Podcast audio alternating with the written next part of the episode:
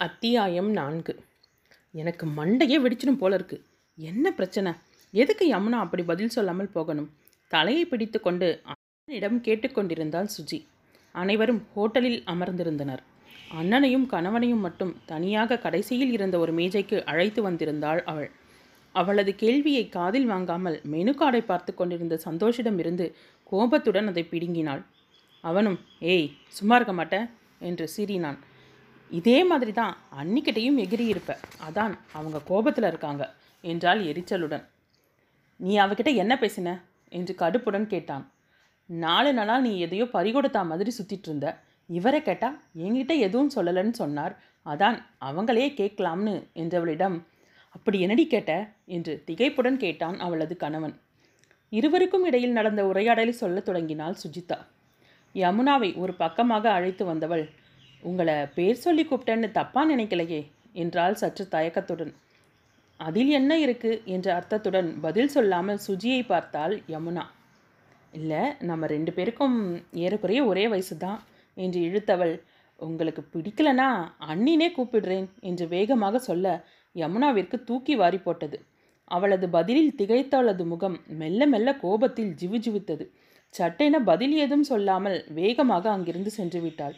அவள் சொல்லி முடிக்க சந்தோஷ் நெற்றியை தடவிக்கொண்டான் லூசாடி நீ என்கிட்ட பேசுகிற மாதிரியே எல்லார்கிட்டையும் பேசுவியா? விஷயம் என்னன்னு தெரியாம என்று மனைவியை கடிந்து கொண்ட சரண். சாரிடா மச்சான் என்றான் சந்தோஷிடம். அதே நேரம் சந்தோஷின் ஃபோனில் குறுஞ்செய்தி வந்திருப்பதாக குர குரல் எழுப்ப எடுத்து பார்த்தவன் முகம் இருக விருட்டென எழுந்து சென்றான். சந்தோஷ் கண்ணா சாப்பிடாம எங்கே கிளம்பிட்ட? என்ற அன்னையின் வார்த்தைகள் அவனது செவியை எட்டியும் கருத்தில் பதியாமல் போனது. என்னாச்சுங்க? ஏதாவது பிரச்சனையா? எதுவும் புரியாமல் கணவனிடம் கேட்டாள் சுஜி. கொஞ்சம் உன் திருவாயை மூடு என்று கடுப்புடன் சொன்னவன் எழுந்து சந்தோஷை தேடிச் சென்றான். இவங்க ரெண்டு பேருமே ரகசியமாக பேசிக்கிறாங்க. நமக்கு ஏதாவது சொன்னால் தானே தெரியும்? நான் என்ன வேணும்னேவா பேசினேன்?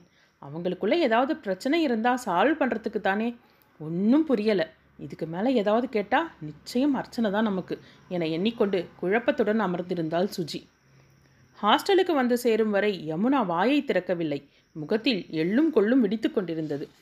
சுஜிதா பேசியதில் ஏதோ சரியில்லை என்ற அளவில் மட்டுமே புரிந்தது வினோதாவிற்கு. ஆட்டோவிற்கு பணத்தை கொடுத்துவிட்டு வந்தவள் ஜன்னல் அருகில் கடுகடு என்ற முகத்துடன் நின்றிருந்த யமுனாவை கவலையுடன் பார்த்தாள். அறையிலேயே அடைந்து கிடந்தவள் என்னால் தான் இன்று வெளியே வந்தாள். நான் அழைக்காவிடில் அந்த ஜவுளி கடைக்கு செல்லாமல் இருந்திருந்தாள் அந்த சுஜிதா அவளிடம் பேசாமல் இருந்திருந்தாள். நிம்மதியாக இருந்திருக்கும். அவளும் சற்று தேறியிருப்பாள். எல்லாம் என்னால் வீணாகிவிட்டது என்று தன்னையே நொந்து கொண்டவள். நல்ல வேளை சந்தோஷ் சார் அங்கே இல்லாதது பெரிய நிம்மதி என எண்ணிக்கொண்டாள். உடையை மாற்றிக்கொண்டு அவள் வந்தபோதும் யமுனா அதே இடத்தில் நின்றிருந்தாள். யமுனா என்று மென்மையாக அழைத்தாள். நான் என்னடி பாவம் செஞ்சேன்? எனக்கு மட்டும் ஏன் இப்படியெல்லாம் நடக்கணும்? நான் தான் இதெல்லாம் சரி வராதுன்னு ஒதுங்கி இருக்கேனே சந்தோஷ் சார் ஏன் இப்படி செய்தார்? எதுக்காக என்னோட முடிவை சொல்கிறதுக்கு முன்னே அவங்க வீட்டில் எல்லாருக்கும் விஷயத்த சொல்லணும்? அட்லீஸ்ட் என்னோட முடிவை சொன்னதுக்கு பிறகாவது அதை எல்லோருக்கும் சொல்லியிருக்கணும் இல்லையா? இப்படி எல்லோர் முன்னாலேயே நான் அசிங்கப்படணுமா? வாழ்க்கையில் நிம்மதினா என்னன்னு எனக்கு தெரியாமலே போயிடும் போலிருக்கு. மனம் தாழாமல் குமுறியவளை பரிதாபத்துடன் பார்த்தாள் வினோதா. அவளுமே கடையில் நடந்தவற்றை கண்டும் காணாமல் நின்றிருந்தாலே சந்தோஷின் தாயாருடைய அன்பான பேச்சும் அவனது தங்கைகளின் குறுகுறு பார்வையும் சொல்லாமலேயே எல்லாவற்றையும் விளக்கிவிட்டதே. மேலும் சுஜிதா தன்னிடம் பேசியவற்றை யமுனா சொன்னதும் உண்மையில் வாயடைத்து போனாள். அவள் சொல்வதில் உண்மை இருக்கத்தானே செய்கிறது. காதலிப்பவன் சந்தோஷ். உரியவளின் சம்மதம் கிடைக்கும் முன்பாக வீட்டில் சொல்ல வேண்டிய அவசியம் என்ன? தன்னுடைய காதலில் அவ்வளவு நம்பிக்கையா? இல்லை யமுனாவை சம்மதிக்க வைத்து விடலாம் என்ற எண்ணமா? என கேள்விகள் எழுந்தன. ஆரம்பத்தில் சந்தோஷ் சார் மேலே எனக்கு இருந்தது மரியாதை. ஒரு ட்ரெயினியாக நான் ஜாயின் பண்ணினப்போ எனக்கு எல்லாத்தையும் பொறுமையாக நிதானமாக சொல்லி கொடுத்துருக்கார். சில பிரச்சனைகள் வந்தபோது எனக்காக ஹையர் அஃபிஷியல்ஸ் கிட்ட சப்போர்ட் பண்ணி பேசியிருக்கார். அவர் மேலே இருந்த மரியாதை அவரை மதிப்பான ஒரு இடத்துல என் மனசில் வச்சுருந்தேன். அவருக்கு எப்படி என் மேலே காதல் வந்ததுன்னு எனக்கு தெரியாது. அப்படி அவரை நான் நினச்சி பழகினதும் இல்லை. ஆனால் அவர் என்கிட்ட ப்ரப்போஸ் பண்ணப்போ ஒரு நாளெல்லாம் பாலைவனத்தில் குடிக்க தண்ணி இல்லாமல் மயங்கி சரிகிற நேரத்தில் ஒரு பெரிய ஓடையை பார்த்தது போல் சந்தோஷம் எனக்குள்ளே வந்தது தான் உண்மை. ஆனால் என்னோட ரிஷிமோனை எனக்கு முன்னால் நின்று சிரிச்சது. அதனால் மனசில் உண்டான பயம் இது நமக்கு சரியாக வருமான்னு யோசனை. அதுக்கேற்ற மாதிரி சுஜிதா வீட்டு கிரகப்பிரவேசத்தில் அவங்க அம்மா பேசின பேச்சு இது உனக்குத்தான்னு சொல்கிறது போலவே இருந்தது என்றவள் கண்களை அழுந்த மூடிக்கொண்டாள். ஏய் யமுனா விடுடி இதெல்லாம் நீ சொல்லி தான் எனக்கு புரியணுமா? உன்னை நோகடிச்சிக்காத ப்ளீஸ் என்றால் அவளை ஆறுதல் படுத்தும் விதமாக. இல்லை வினோ யார்கிட்டையாவது என் மனசில் இருக்கிறத கொட்டிடணும். இல்லனா என் நெஞ்சு வெடிச்சு செத்துருவேன் என்றவளை இறுக அணைத்து கொண்டாள். அவளை சற்று ஆசுவாசப்படுத்தியவள் முதல்ல கொஞ்சம் தண்ணியை குடி என பக்கத்தில் இருந்த பாட்டிலை எடுத்து நீட்டினாள். அவள் பருகி முடித்ததும் மெல்ல உன்னோட கோபம் நியாயமானது தான் ஆனால் நீ சொல்ல வேண்டிய பதிலை சந்தோஷுக்கு சொல்லிட்ட. இனி அவங்க வீட்டில் சொல்கிறது அவரோட பிரச்சனை. உன்னை யார் என்ன சொல்ல போகிறாங்க வீணாக மனசை போட்டு அலட்டிக்கிறேன்னு தோணுது என்று சமாதானப்படுத்த முயன்றாள். என்ன வினோ புரியாமல் பேசுகிற நாம் இன்னும் ஒரே ஆஃபீஸில் தான் வேலை செஞ்சிட்ருக்கோம். வருஷத்தில் ஒரு முறை நாம் எல்லோரும் சேர்ந்து ஆஃபீஸ் டூர் போகிறோம் சந்தோஷ் சார் வீட்டில் கெட் டுகெதர் பார்ட்டி நடக்குது. எல்லோர் வீட்டு விசேஷத்துக்கும் எல்லோருமே போயிட்டு வரும். இதெல்லாம் நம்ம சாதாரணமாக இருந்தால் தான் நடக்கும். அவரோட அம்மா எப்போவும் நம்மக்கிட்ட நல்லபடியாக பழகினாலும் இன்றைக்கி அவங்க பேசினப்போ அவங்களோட முகத்தில் தெரிஞ்ச கனிவும் அன்பும் இதுக்கு முன்னால் நான் பார்த்ததில்ல. அதுக்கு என்ன காரணம்? மகனுக்கு பிடிச்சவங்கிற ஒரே காரணம்தான். இப்போது அதெல்லாம் இல்லைன்னு தெரிஞ்சா நான் என்னவோ அவங்க மகனை ஏமாத்திட்டதை நினைப்பாங்க என்று உணர்ச்சி வசப்பட்டவளாக படபடத்தாள். அவளது சூழ்நிலையில் இருந்து பார்க்கும்போது அனைத்தும் சரி என்றே தோன்றியது வினோதாவிற்கு. கல்லூரியில் படிக்கும் காலத்திலிருந்தே இருவரும் தோழிகள் என்பதால் வினோதாவிற்கு அவளை பற்றி நன்றாகவே தெரியும். தன்னை யாரும் ஒரு வார்த்தை அனாவசியமாக சொல்லிவிடக்கூடாது என்பதில் உறுதியாக இருப்பவள்.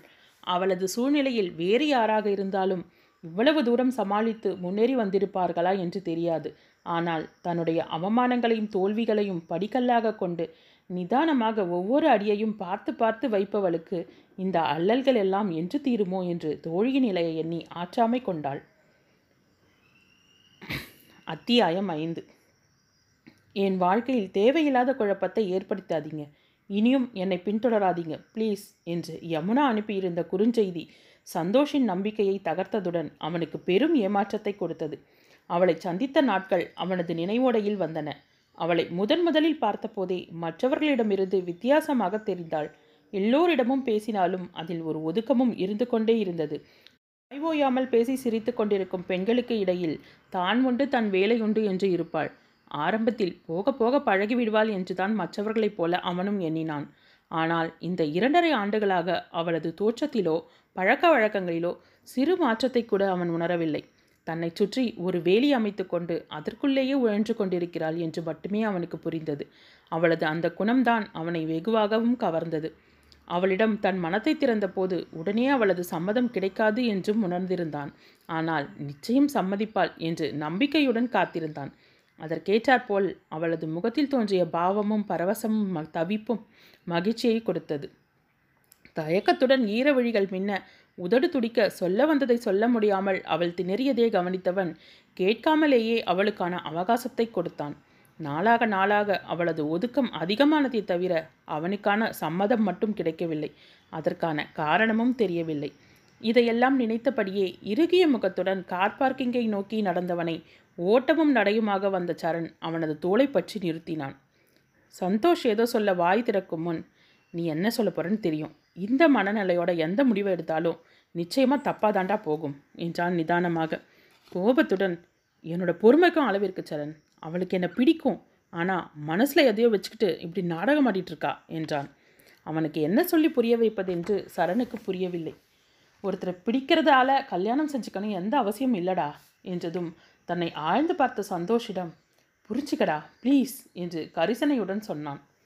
தலையை அழுந்த கோதியவன் என்னோட இந்த ரெண்டு வருஷ காத்திருப்பு எதிர்பார்ப்பு எல்லாம் வீணாகி ஏமாலையாக நிற்கிறேன் என்று ஆதங்கத்துடன் சொன்னவனை பரிதாபமாக பார்த்தான் சரண்.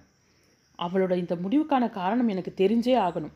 என்னோட ஏமாற்றத்திற்கு அவள் பதில் சொல்லியே ஆகணும் என்றான் கடினமான குரலில். கண்டிப்பா ஆனால் அதுக்கான நேரம் இது இல்லை. மாப்பிள்ளை வீட்டில் எல்லாரும் இருக்கும்போது நீ இப்படி எழுந்து வந்தது சரியில்லை. ரெண்டு நாள் விஷயத்தை ஆறப்போடு. உன்னோட வேகமும் கொஞ்சம் மட்டுப்படும். இதே நிலைமையில் பேசினா விஷயம் விபரீதமாக தான் போகும் என்றான் அக்கறையுடன். புரிந்ததைப் போல மௌனமாக நின்றவனை அழைத்து கொண்டு ஹோட்டலை நோக்கி நடந்தான் சரண். மறுநாள் யமுனா அலுவலகத்திற்குள் நுழைந்தபோது அவளை வரவேற்பதைப் போல சந்தோஷின் கார் பார்க்கிங்கில் நின்றிருந்தது. உள்ளுக்குள் சிறு தயக்கம் இருந்த போதும் அதை வெளிக்காட்டி கொள்ளாமல் தன் இடத்திற்கு சென்று அமர்ந்தாள். சந்தோஷின் விழிகள் தன்னை துளைத்து கொண்டிருப்பதை உணர்ந்தும் அவனது பார்வையை பிடிவாதமாக தழைத்து கொண்டு தனது வேலையை ஆரம்பித்தாள். எப்படியும் தன்னிடம் பேச விழைவான் என்று எண்ணியவள் அவனுக்கு கூற வேண்டிய பதில்களை மனத்திற்குள் ஒத்திகை பார்த்து கொண்டாள். அவனது காமிரா கண்கள் அனைத்தையும் படம் பிடித்து கொண்டிருந்ததை தவிர எந்த உணர்வுகளையும் பிரதிபலிக்காமல் தேநீர் இடைவேளை மற்றும் உணவு இடைவேளைகளில் அவனது அணு அணுகலை எதிர்பார்த்தவளுக்கு அது நடக்காமல் போக ஆச்சரியமும் சற்று ஆசுவாசமாகவும் இருந்தது. அலுவலகம் முடியும் நேரத்தை நெருங்க நெருங்க ஏதோ ஒரு விடுதலை உணர்வு அவளது மனத்தில் தோன்றியது. இப்படியே இன்றைய நாளை கடந்துவிட்டால் போதும். இதற்கு மேல் சந்தோஷ் தன்னிடம் பேச முயற்சிக்க மாட்டார் என்று தனக்கே போலியாக சமாதானம் சொல்லிக்கொண்டாள் அலுவலகத்தில் இருந்து அனைவரும் கிளம்பிக் கொண்டிருக்க அவள் அருகில் காலியாக இருந்த இருக்கையில் வந்து அமர்ந்தான் சந்தோஷ். அருகில் அசைவு தெரிய யதார்த்தமாக திரும்பி பார்த்த யமுனாவின் விழிகள் அவனது அழுத்தமான பார்வையை கண்டதும் அச்சத்தில் விரிந்தன. தட்டச்சு பலகையில் விளையாடிக் கொண்டிருந்த விரல்கள் மெல்ல நடுங்க உலர்ந்த உதடுகளை நாவால் ஈரப்படுத்தி கொண்டாள். அதுவரை இருந்த தைரியம் நிம்மதி எல்லாம் சென்ற இடம் தெரியாமல் மறைந்து போயிருந்தன. ஆழ மூச்செடுத்தவன் கிளம்பு போகலாம் என்றான் உறுதியான குரலில். திடுக்கிட்டவள் எங்கே? என்றாள் திணறலுடன். இமைக்காமல் பார்த்தவன் நம்ம வீட்டுக்கு என்றான் அழுத்தமாக. வறண்ட தொண்டையை ஈரப்படுத்தி கொண்டவள் தைரியத்தை வரவழைத்து கொண்டு என்னோட முடிவை அன்னைக்கே சொல்லிட்டேனே என்றாள். முடிவை சொன்னவளது குரல் பலமற்றதாக இருந்தது. கோபத்துடன் கண்களை மூடித்திருந்தவன் ஷட்டப் யமுனா. உன்னோட மனசு சொல்றதை அவன் வாய் பேசுது? என்று அவன் கேட்டுக்கொண்டிருக்க வினோதா அங்கே வந்து சேர்ந்தாள். சந்தோஷை கண்டதும் தோழியின் முகத்தை பார்த்தாள். யமுனாவின் முகம் கலவரத்தை சுமர்ந்திருந்தது. வினோதா நீங்கள் கிளம்புங்க. யமுனாவை நான் ஹாஸ்டலில் ட்ராப் பண்ணிடுறேன் என்ற சந்தோஷ் அங்கே நிலவிய அமைதியை தகர்த்தான். ஒரு முடிவிற்கு வந்தவளாக நீ கிளம்புவினோ என்றாள் யமுனா. சிறு தயக்கத்துடன் அவள் அங்கிருந்து நகர சந்தோஷின் பக்கமாக திரும்பிய யமுனா என்னோட முடிவை நான் அன்னைக்கே சொல்லிட்டேன். இன்னும் என்ன எதிர்பார்க்குறீங்க? நீங்கள் எத்தனை முறை எத்தனை விதமாக கேட்டாலும் என்னுடைய பதில் இதுதான் என்று கெஞ்சலாக சொன்னாள். நீண்ட மூச்செடுத்தவன் திரும்ப திரும்ப உன்னையே தேடி வர்றேங்கிற காரணத்துக்காக என்னை மட்டமாக நினைக்கிறியா யமுனா? என்று வேதனை துணைக்க அவன் கூற அவள் உள்ளுக்குள் உடைந்து போனாள். நெஞ்சம் கணக்க ப்ளீஸ் சார் என்னோட வில்விஷர் நீங்கள் உங்கள் மேலே ரொம்ப மரியாதை வச்சுருக்கேன். அதை தவிர உங்கள் மேலே ஈர்ப்போ காதலோ நிச்சயமாக கிடையாது. என்னோட சூ சூழ்நிலை அதை அனுமதிக்கவும் செய்யாது. கொஞ்சம் தைரியத்தை வர வரவழைச்சிக்கிட்டு நீங்கள் கேட்டப்பவே நான் இதை சொல்லியிருக்கணும். உங்களை காயப்படுத்திடுவானோன்னு பயமாக இருந்துச்சு. ஆனால் அது இவ்வளவு பெரிய தப்புன்னு இப்போ புரியுது என்றால் கலங்கிய விழிகளுடன். அவளை ஆழ்ந்து நோக்கியவன் எனக்கு என்னை பிடிக்கும் ஆனால் கல்யாணம் செஞ்சுக்க உன்னோட சூழ்நிலை அனுமதிக்காது. அப்படித்தானே? என்றவனை மௌனமாக பார்த்தாள். உனக்கு ஆயிரம் சூழ்நிலை இருக்கலாம். அதுக்காக என்னென்னே தெரியாமல் மனசுக்கு பிடிச்சவளை வேணான்னு சொல்லி விலக போகிறதுக்கு சுயநலவாதி இல்லை. அப்படி என்ன சூழ்நிலை உனக்கு? சரி செய்ய முடியாத விஷயம்னு எதுவுமே இல்லை. என்னை வெல்விஷராக நினைக்கிறேன்னு சொல்கிறல்ல என்கிட்ட சொல்ல என்ன தயக்கம் யமுனா? என்னோட வாழ்க்கையே உன்னோட ஷேர் பண்ணிக்க விரும்புகிறேன்னு சொல்கிறேன் என்னை நம்பி சொல்ல மாட்டியா? உன்னோட கஷ்ட நஷ்டம் சந்தோஷம் துக்கம் எல்லாம் என்னோடது இல்லையா? மரியாதை வெல்விஷர்னு சொல்கிற உனக்கு ஏன் என் மேலே நம்பிக்கை மட்டும் வரலை? சொல்லு எம்மனா உனக்கு நம்பிக்கை வர நான் என்ன செய்யணும்? தனது கோபம் பிடிவாதம் அனைத்தையும் ஒதுக்கி வைத்துவிட்டு அவளது சம்மதத்திற்காக இறங்கி வந்து பேசிக்கொண்டிருந்தான் அவனை இமைக்காமல் பார்த்தவள் உரிமை இருக்கணும் சார். அந்த உரிமையை நான் உங்களுக்கு கொடுக்கணும். அதுக்கு இவன்தான் உன் வாழ்க்கைன்னு மனசு சொல்லணும். இந்த நிமிஷம் வரைக்கும் உங்கள் மேலே அப்படி ஒரு எண்ணமே வரலை. என்னோட சூழ்நிலையை எனக்கான ஒருத்தர்கிட்ட தான் நான் சொல்ல முடியும். அந்த உரிமையை கெஞ்சியும் கொஞ்சியும் வாங்க முடியாது. இதை விட தெளிவாக எனக்கு சொல்ல தெரியல. ஆனால் நீங்கள் புரிஞ்சுக்குவீங்க. இந்த விஷயத்தை பற்றி உங்ககிட்ட பேசுறது இதுதான் கடைசி. குட் பை என்றவள் தனது கைப்பையுடன் அங்கிருந்து செல்ல சந்தோஷ் பேச்சற்றவனாக நின்றிருந்தான். அத்தியாயம் ஆறு. விறுவிறுவென வாசலை நோக்கி நடந்த யமுனா தனக்காக வரவேற்பறையில் காத்திருந்த வினோதாவை கண்டதும் உருகிப் போனாள். யமுனாவை கண்டதும் வேகமாக அவள் அருகில் வந்த வினோதா உன்னை தனியாக விட்டுட்டு போக மனசு வரலடி என்றாள் அன்புடன். ரொம்ப தேங்க்ஸ் வினோ என்று தழுதழுத்தாள். இருவரும் ஆட்டோ பிடித்து ஹாஸ்டலுக்கு வந்து சேரும் வரை எதுவும் பேசவில்லை. ஓய்ந்து போன மனத்துடன் விடுதி அலுவலகத்தை கடந்த யமுனாவை வார்டன் சப்தமாக அழைத்தார். என்ன மேடம்? என்று அவள் நிற்க யமுனா உன் சிஸ்டர் ஃபோன் பண்ணா உனக்கு ட்ரை பண்ணாங்களாம். ஸ்விட்ச் ஆஃப்னு வந்ததால் ஹாஸ்டலுக்கு பண்ணாங்க என்று வார்டன் சொல்ல அவள் குழம்பி போனாள். பூஜா எதற்காக ஃபோன் செய்தாள் என்று யோசனையுடன் வார்டனை பார்க்க உங்கள் அப்பாவுக்கு ஹார்ட் அட்டாக் வந்து ஹாஸ்பிட்டலில் அட்மிட் பண்ணியிருக்காங்களாம் என்றதும் அவள் பதறிப்போனாள் மேடம் நான் உடனே கிளம்புறேன் என்றவளுக்கு பதட்டமாக இருந்தது. வினோ நான் போய் ஏடிஎம்மில் பணம் எடுத்துகிட்டு வரேன் என்றவள் அங்கிருந்து நகரும் முன் யமுனா டென்ஷன் ஆகாதா? அப்பாவுக்கு எதுவும் இருக்காது.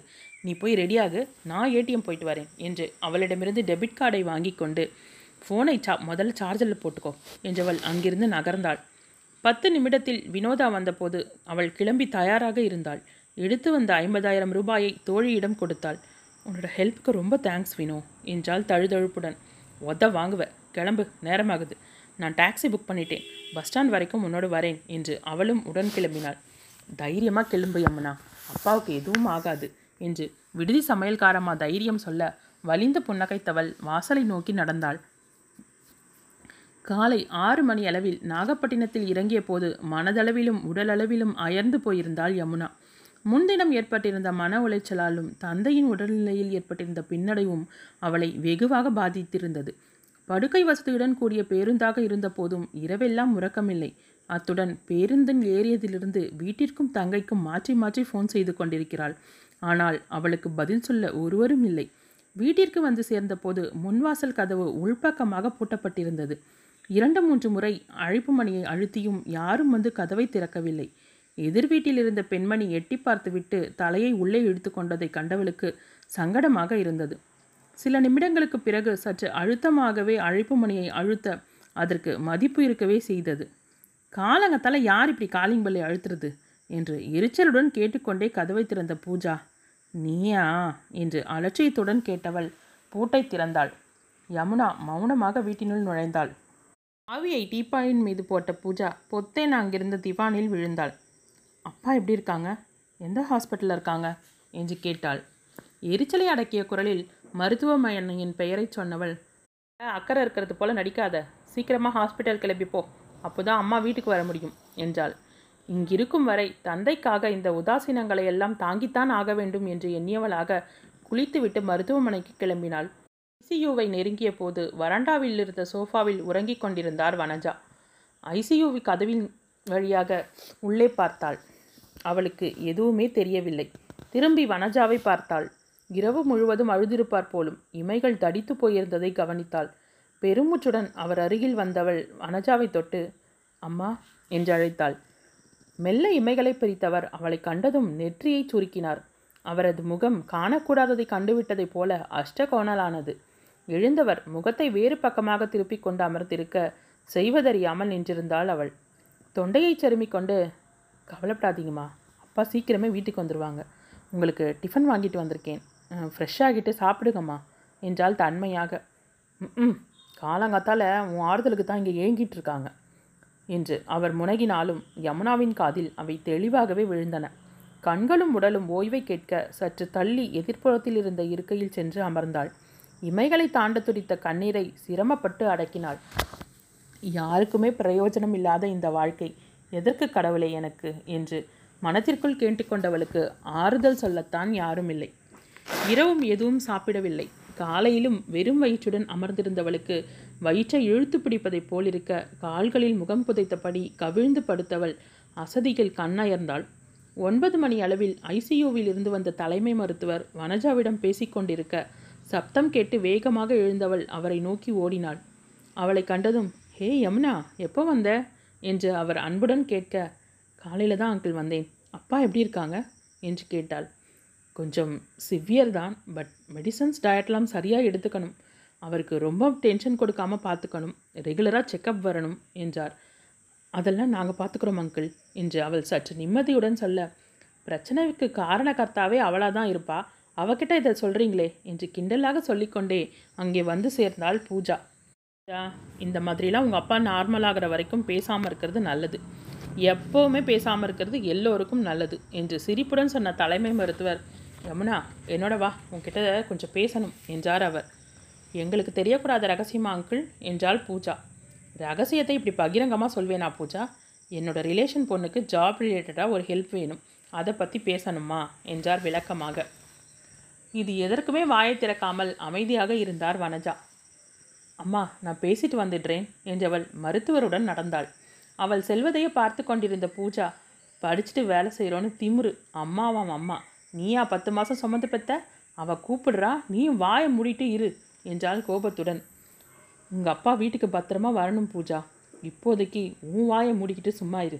அவரோட உடம்பு சரியாகணும். என்னோட பிரார்த்தனை அது ஒன்று தான் என்று தற்காலிகமாக தனது மகளின் வாயை அடைத்தார் வனஜா. அத்தியாயம் ஏழு. அறைக்குள் வந்தவளை உட்காருமா என்று இருக்கையை காட்டினார் தலைமை மருத்துவர்.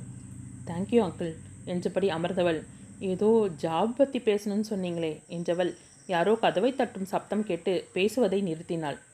கேன்டீன் பணியாளர் ஒரு ட்ரேவை டேபிள் மீது வைத்து விட்டு செல்ல சாரி அங்கிள் நீங்கள் சாப்பிடுங்க நான் பத்து நிமிஷம் கழித்து வரேன் என்று எழுந்தாள். ம் உட்கார் உட்கார். நான் காலையிலேயே சாப்பிட்டுட்டு வந்துட்டேன். இது உனக்குத்தான் என்று தட்டை அவள் பக்கமாக நகர்த்தி வைத்தார். இல்லை அங்கிள் நான் என்றவள் அவரது புன்முறுவலை கண்டதும் மௌனமானாள். முதல்ல சாப்பிடு யமுனா. எனக்கு ஒரு வேலை இருக்குது முடிச்சிட்டு வந்துடுறேன்.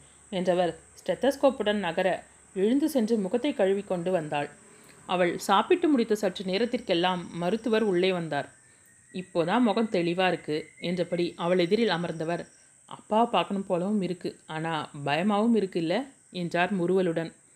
எப்பவும் பரபரன்னு இருக்கிறவர் சுயநினைவே இல்லாமல் பார்க்குற தைரியம் எனக்கு இல்லை அங்கிள் என்றாள். ம் தெரியுமா அதனால தான் உன்னை கையோடு கூட்டிகிட்டு வந்தேன். பயப்பட எதுவும் இல்லை. இன்னும் இருபத்தி நாலு மணி நேரம் அப்சர்வேஷனில் இருக்கட்டும். நாளைக்கு ரூமுக்கு மாற்றிடலாம் என்றார் புன்னகையுடன். மருத்துவரிடம் பேசிவிட்டு மீண்டும் அவள் ஐசியூவிற்கு வந்தபோது வனஜா அங்கே இல்லை. பூஜா காதில் ப்ளூடூத்தை மாட்டிக்கொண்டு அமர்ந்திருந்தாள். வீட்டிற்கு சென்றிருக்கிறார் போலும் என எண்ணிக்கொண்டு இருக்கையில் அமர்ந்தாள். வினோதாவிற்கு ஃபோன் செய்து விஷயத்தை சொல்லிவிட்டு கண்களை மூடி அமர்ந்தவள் தன்னையும் அறியாமல் உறங்கிப் போனாள். திடீரென ஏய் யமுனா! என்ற அதட்டலாக ஒலித்த குரலில் திடுக்கிட்டு விழித்தெழுந்தாள். அவளை முறைத்தபடி நின்றிருந்த பூஜா அப்பா அவனை பார்க்கணுமாம் கூப்பிடுறாங்க என்றாள் எரிச்சலுடன். வேகமாக எழுந்து ஐசியூவிற்குள் சென்றவள் தந்தையை கண்டதும் சிரமப்பட்டு கண்ணீரை கட்டுப்படுத்தி கொண்டு அப்பா என்று அவரது கையை பற்றினாள். அம்மாடி நல்லா இருக்கியாம்மா என்று நடுங்கியபடி மெலிதாக ஒலித்த குரலுக்கு நல்லா இருக்கேன்பா என்று அவளது குரலும் தழுதழுத்தது. சற்று நேரம் அவருடன் ஆறுதலாக பேசிவிட்டு வெளியே வந்தாள். வந்து செவிலியர் தலைமை மருத்துவர் அழைப்பதாக கூற அவரது அறைக்குச் சென்றாள். ஃபோனில் பேசிக்கொண்டிருந்தவர் அவளுக்கு இருக்கையை காண்பிக்க அவர் பேசிவிட்டு வரும் வரை என்ன விஷயமோ என்று உள்ளுக்குள் தவிப்புடன் அமர்த்திருந்தாள் ரிலாக்ஸ் யமுனா உன்கிட்ட கொஞ்சம் பர்சனலாக பேசணும் அதுக்கு தான் வர சொன்னேன் என்றதும் நிம்மதியாக மூச்சு விட்டாள் தனது கைப்பையில் இருந்து ஒரு கவரை எடுத்து அவளிடம் நீட்ட வாங்கி பிரித்தவள் அதிலிருந்த ஃபோட்டோக்களை பார்த்துவிட்டு அங்கிள் இது என்றபடி தயக்கத்துடன் அவரை பார்த்தாள். பையன் பேர் பிரபாகர். சிங்கப்பூரில் செட்டில் ஆன ஃபேமிலி வீட்டுக்கு ஒரே பையன். என் பொண்ணுக்கு பொருத்தமானவன்னு உன் சித்தப்பா சாரி சாரி உன்னோட அப்பா ஊரெல்லாம் தேடி பிடிச்ச மாப்பிள்ள என்றார் பெருமிதத்துடன். ஆழ்ந்த அமைதியுடன் ஃபோட்டோவை கவரிலேயே போட்டு அவர் எதிரில் வைத்தவள் முதல்ல அப்பா நல்லபடியாக வீட்டுக்கு வரட்டும் அங்கிள் என்றாள் பிடிவாதமாக. அவளை ஆழ்ந்து நோக்கியவர் அவன் சொல்லாமலா இதை பேசுகிறேன்னு நினைக்கிறேன் என்று கேட்க அவள் அமைதியாக பார்த்தாள். இப்போ நீ சொல்கிறது மட்டும்தான் காரணமா? இல்லை என்று அவர் இழுக்க அவள் வாயை திறக்கவில்லை. இங்கே பார் யமுனா அவனுக்கு ஏற்கனவே ஏகப்பட்ட பிரச்சனை. உன் சித்தி பூஜாவுக்கு மாப்பிள்ளை பார்க்க ஆரம்பித்து ரொம்ப நாள் ஆச்சு மூத்தவ நீ இருக்கும்போது சின்னவளுக்கு எப்படி கல்யாணம் செய்கிறதுன்னு ரெண்டு பேருக்கும் தினம் வாக்குவாதம். சித்திக்கிட்ட பேசி புரிய வைக்க முடியாதுன்னு அவனே களத்தில் இறங்கிட்டான். உன்னோட ஃபோட்டோவை பையன் வீட்டுக்கு அனுப்பினான். அவங்க எல்லோருக்கும் உன்னை பிடிச்சிருக்கு. உன் சித்தப்பாவுக்கு ரொம்ப சந்தோஷம். ஆக்சுவலி நாங்கள் ரெண்டு பேரும் இன்னும் ரெண்டு நாளில் உன்னை பார்க்க வர்றதா இருந்தோம். எல்லாம் பேசி முடித்ததும் உன் சித்திக்கு சொல்லலாம்னு ஃபோட்டோவை என்கிட்ட தான் கொடுத்துருந்தான். அவனோட ஆசையே உனக்கான ஒரு நல்ல வாழ்க்கையை அமைச்சு அமைச்சு கொடுக்கணுங்கிறது தான் என்றார் புன்னகையுடன். மௌனத்தை கலைத்தவளாக "எனக்கு கல்யாணம் எல்லாம் வேண்டாம் என்றால் தழைந்த குரலில். ஏன்? நீ யாரையாவது காதலிக்கிறியா? என்று கேட்டதும் சச்ச என்றால் வேகமாக. ம் அப்போ மறுக்க என்ன காரணம்? என்றார் விடாமல். நான் ஏற்கனவே அவங்களுக்கு பாரமாக இருக்கேன். அவர் சித்தப்பாவாக இல்லாமல் ஒரு அப்பாவாக இருந்து தான் இத்தனை வருஷமும் என்னை வளர்த்து ஆளாக்கியிருக்கார். உண்மையில் அவர் தான் என்னை வெறுத்திருக்கணும். சொந்த அக்கா பொண்ணுன்னு என் மேலே சித்திக்கு துளி கூட பாசம் கிடையாது. ஆனால் அப்பா அப்படி இல்லை. பூஜாக்கு கொடுக்குற அத்தனை அன்பையும் எனக்கும் கொடுத்தார். சொல்லப்போனால் ஒரு படி மேலேயே செய்தார். என் அப்பா இருந்திருந்தா கூட இப்படியெல்லாம் பாசத்தை கொட்டியிருப்பாரான்னு தெரியாது.